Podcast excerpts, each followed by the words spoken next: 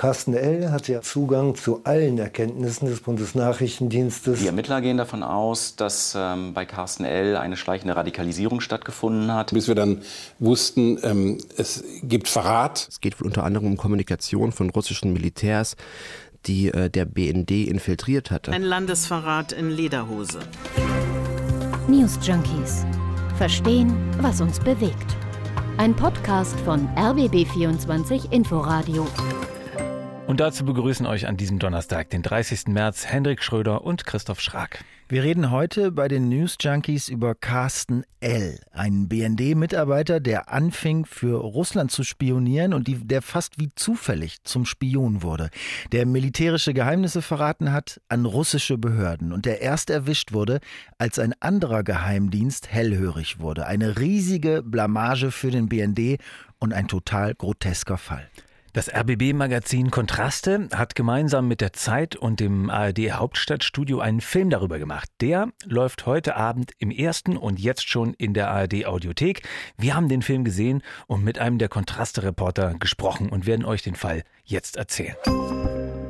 Also stellt euch vor, Pullach in Bayern, total bürgerliche Gegend und Hauptsitz des BND, des Bundesnachrichtendiensts, dem Auslandsgeheimdienst der Bundesrepublik. Bei dem arbeitet Carsten L., Anfang 50, Familienvater, Amateurfußballtrainer und stramm rechts. Die Ermittler gehen davon aus, dass ähm, bei Carsten L. eine schleichende Radikalisierung stattgefunden hat, dass er in den vergangenen Jahren auch während der Corona-Krise sukzessive ähm, äh, abgedriftet ist. Es fallen Aussagen, äh, die man klar als Rassismus äh, bezeichnen müsste äh, insbesondere über Geflüchtete, über Menschen mit dunkler Hautfarbe. So sagt es Holger Stark, stellvertretender Chefredakteur von Die Zeit, der den Fall mitrecherchiert hat. Seit 2007 arbeitet Carsten L. beim BND, bei der technischen Aufklärung, also der Abhörabteilung. Er war im Afghanistan-Krieg unterwegs, er durfte eine Waffe tragen, er hatte einen Diplomatenpass und er wusste ziemlich viel, sagt der Geheimdienstkenner Erich Schmidt-Ehnborn. Carsten L. hat ja Zugang zu allen Erkenntnissen des Bundesnachrichtendienstes aus der technischen Aufklärung, also Satellitenaufklärung, Fernmeldeaufklärung, Computerspionage und dergleichen. Und weil er die AfD gut findet, pflegt er Kontakte zu einem örtlichen AfD-Funktionär, Herr S. Der ist Hauptfeldwebel bei der Bundeswehr und die beiden kennen sich über ihre Kinder. Dann gibt es eine Party, die Herr S. im Fußballclubheim ausrichtet und dort lernt Carsten L. dann einen Bekannten von S. kennen und zwar einen, der Kontakte nach Russland hatte. Arthur E. Arthur E., ein damals 30-jähriger Russlanddeutscher. Auch Arthur E. diente als Fernmelder in der Nähe des Starnberger Sees. 2015 entfernte er sich aber unerlaubt von der Truppe, angeblich um in Russland mit Diamanten zu handeln. Er wird deshalb ausgeschlossen. Danach beginnt für Arthur E. offenbar ein schillerndes Leben mit Reisen rund um den Globus. Mitunter im Privatjet.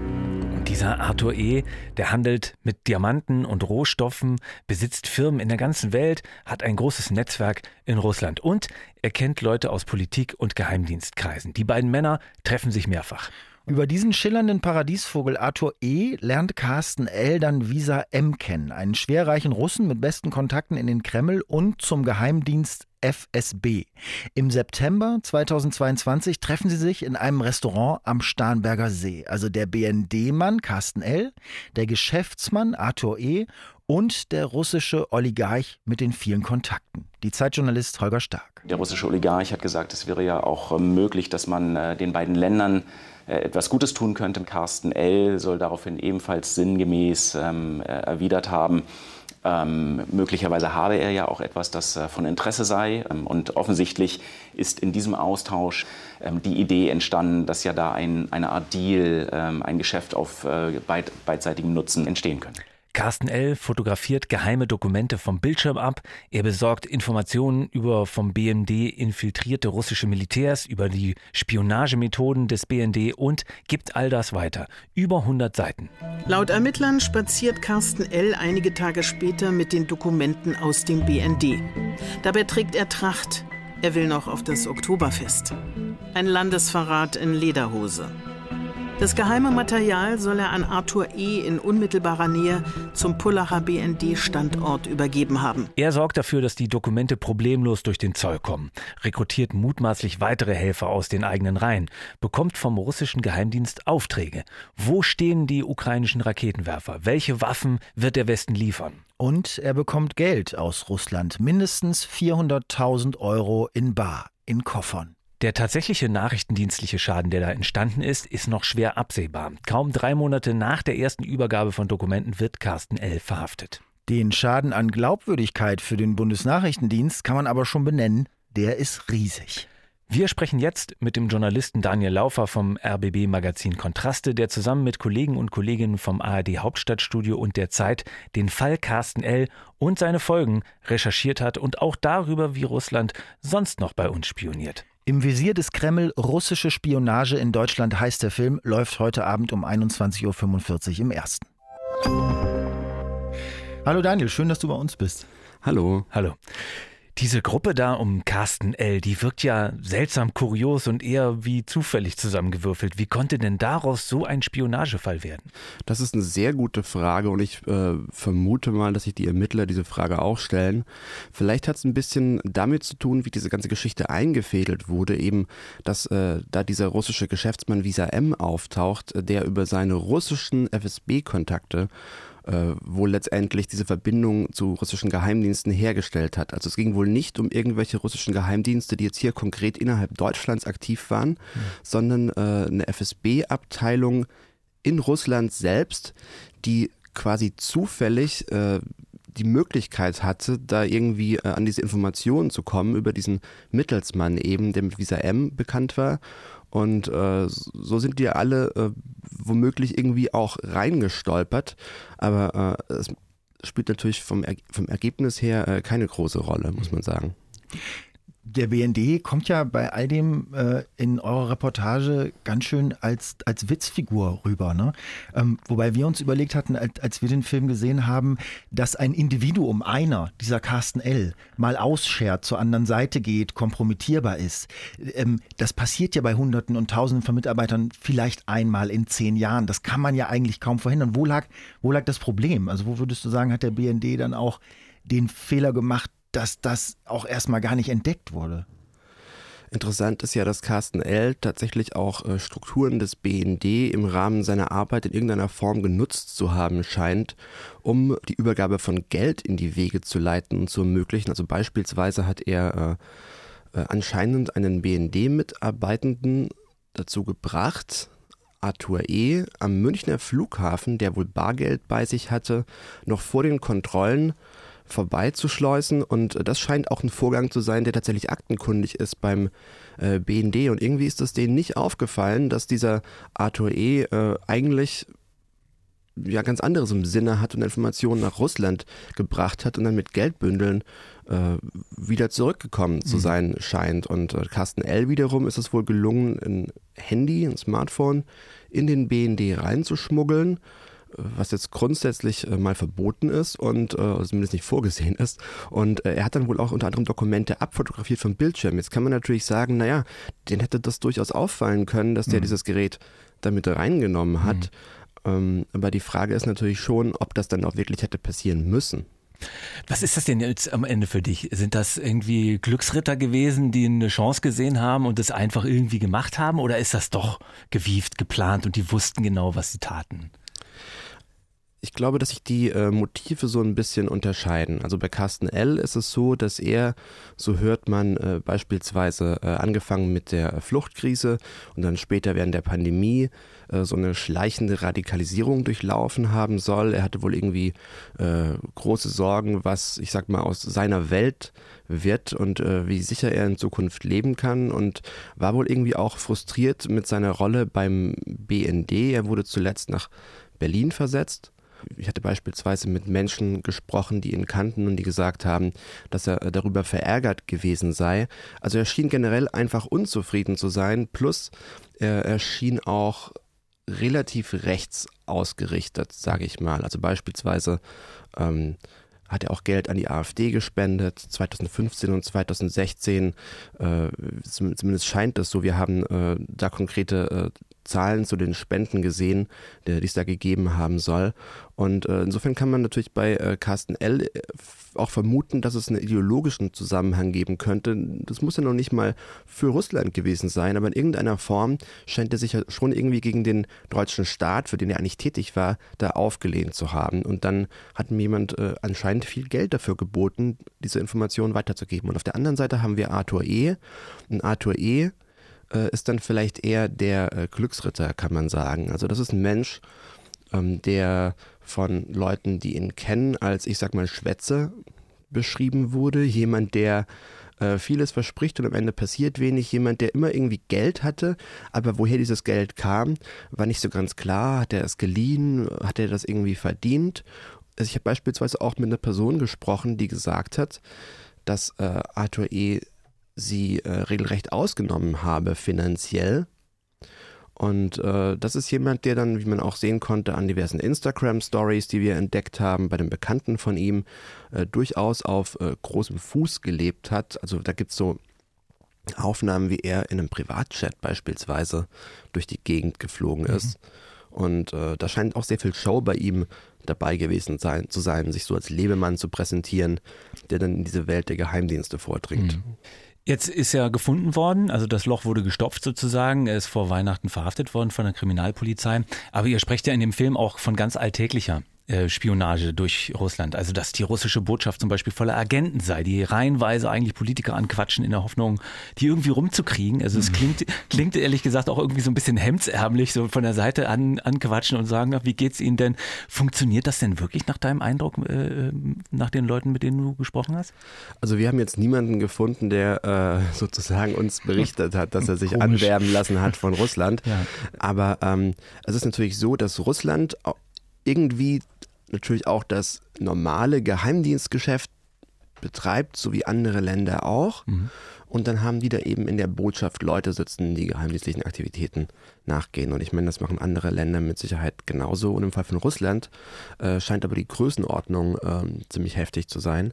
Russland äh, hat nach unseren Informationen Stand Anfang 2023 544 akkreditierte Diplomaten in den Konsulaten und in der Botschaft und Experten schätzen, dass ein Drittel davon Agenten sind. Und da reden wir jetzt nur von den akkreditierten Diplomaten, die mhm. äh, diese Tarnung letztendlich nutzen, äh, die sie natürlich auch dann vor strafrechtlicher Immunität letztendlich äh, schützt. Das heißt, alles, was man dagegen tun kann, ist am Ende diese Diplomaten auszuweisen, wenn man sie dann äh, bei irgendwas erwischen würde. Und äh, es gibt durchaus Fälle, in denen grundsätzlich mal diese Anbahnungsversuche äh, erfolgreich waren. Also beispielsweise haben wir mit Roderich Kiesewetter von der CDU gesprochen, der einen Mann identifiziert hat, einen äh, russischen Militärattaché, von dem er sagt, der habe ihn eines Abends vom Bundestag scheinbar beiläufig sehr freundlich angesprochen und in ein Gespräch verwickelt. Dann kam eben raus, das ist ein Militärattaché. Und dieser Militärattaché wiederum soll später der Kontaktmann äh, mutmaßlich für den GAU gewesen sein, für einen deutschen äh, Reservisten namens Ralf G., der im November des vergangenen Jahres in Düsseldorf verurteilt mhm. wurde. GAU, kannst du einmal kurz äh, sagen? das ist, ist der, der russische Militärgeheimdienst, mhm. daher auch der Militärattaché, also das äh, sind so diese unterschiedlichen äh, Bereiche, kann man sagen. Und äh, eben dieser Ralf G., das ein Kontaktmann dieser Militärattaché gewesen sein soll, der wurde verurteilt, weil er Informationen über die Bundeswehr weitergegeben haben mhm. soll.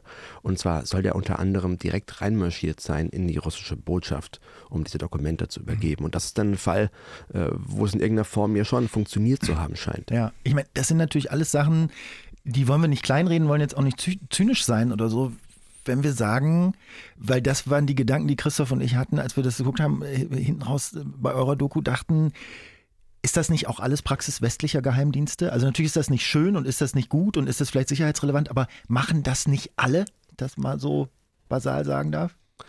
Also mir wäre jetzt äh, zumindest nichts bekannt von diesen groß angelegten äh, Cyberangriffen auf äh, russische PolitikerInnen beispielsweise, äh, die ja durch diese Gruppe Ghostwriter äh, dokumentiert sind, äh, wenn es um deutsche Abgeordnete geht, mhm. dass da einfach massenhaft versucht wurde, letztendlich in E-Mail-Postfächer einzubrechen. Ähm, Ich meine, gut, wenn, wenn man jetzt irgendwie als deutscher Dienst beim russischen Dienst einen Doppelagenten platzieren kann, ich äh, würde mir vorstellen, dass ein deutscher Dienst dazu auch nicht Nein sagen würde und das vielleicht auch probiert. Also, nicht so, aus ethischen Gründen das ausschließen, kann ja. ich mir nicht vorstellen. Also ich meine, das ist, das ist natürlich alles irgendwie auch äh, ein Stück weit Geheimdienstpraxis, aber äh, insgesamt kann man sagen, dass die Aggressivität russischer Dienste ähm, enorm zu sein scheint, wohl auch im Vergleich zu anderen Diensten, kann man sagen. Und ähm, ich meine, es gab ja auch diesen Fall vor einigen Jahren, äh, dass in Berlin im Tiergarten äh, jemand einfach mhm quasi am helllichten Tag äh, ermordet wurde und am Ende sich herausgestellt hat, dass auch dahinter ein russischer Dienst gesteckt hat. Und im Umkehrschluss mir sind keine Fälle bekannt, in denen deutsche Dienste in Moskau irgendjemanden auf der Straße erschießen lassen haben und das dann an die Öffentlichkeit kam. Jetzt sind diese Sachen euch bekannt durch die Recherche. Ähm, dem BND sind sie sicherlich auch bekannt. Die Politik ist sehr wahrscheinlich auch informiert gewesen schon vorher. Gibt es denn irgendeine Handhabe gegen diese Art der Spionage, also gegen ähm, die Agenten in der Botschaft, gegen die Hackerangriffe? Gibt es Pläne, was dagegen zu tun?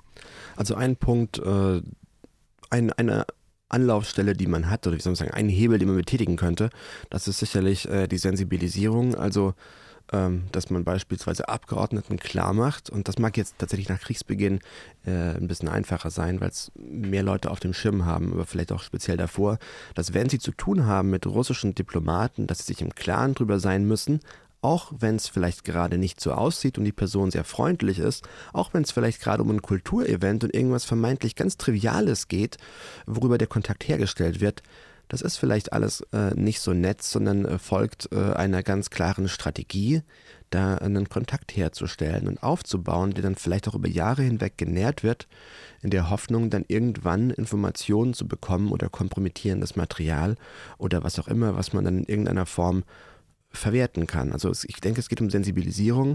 Das gleiche ähm, natürlich auch bei diesen Phishing-Angriffen durch durch äh, diese Hackergruppe Ghostwriter, wo man natürlich sagen kann, naja, Phishing, äh, Phishing-Angriffe äh, bekommt wahrscheinlich auch meine Oma von irgendwelchen Kriminellen sozusagen. Mhm. Aber wenn meine Oma gehackt wird, ist es, glaube ich, nicht so tragisch.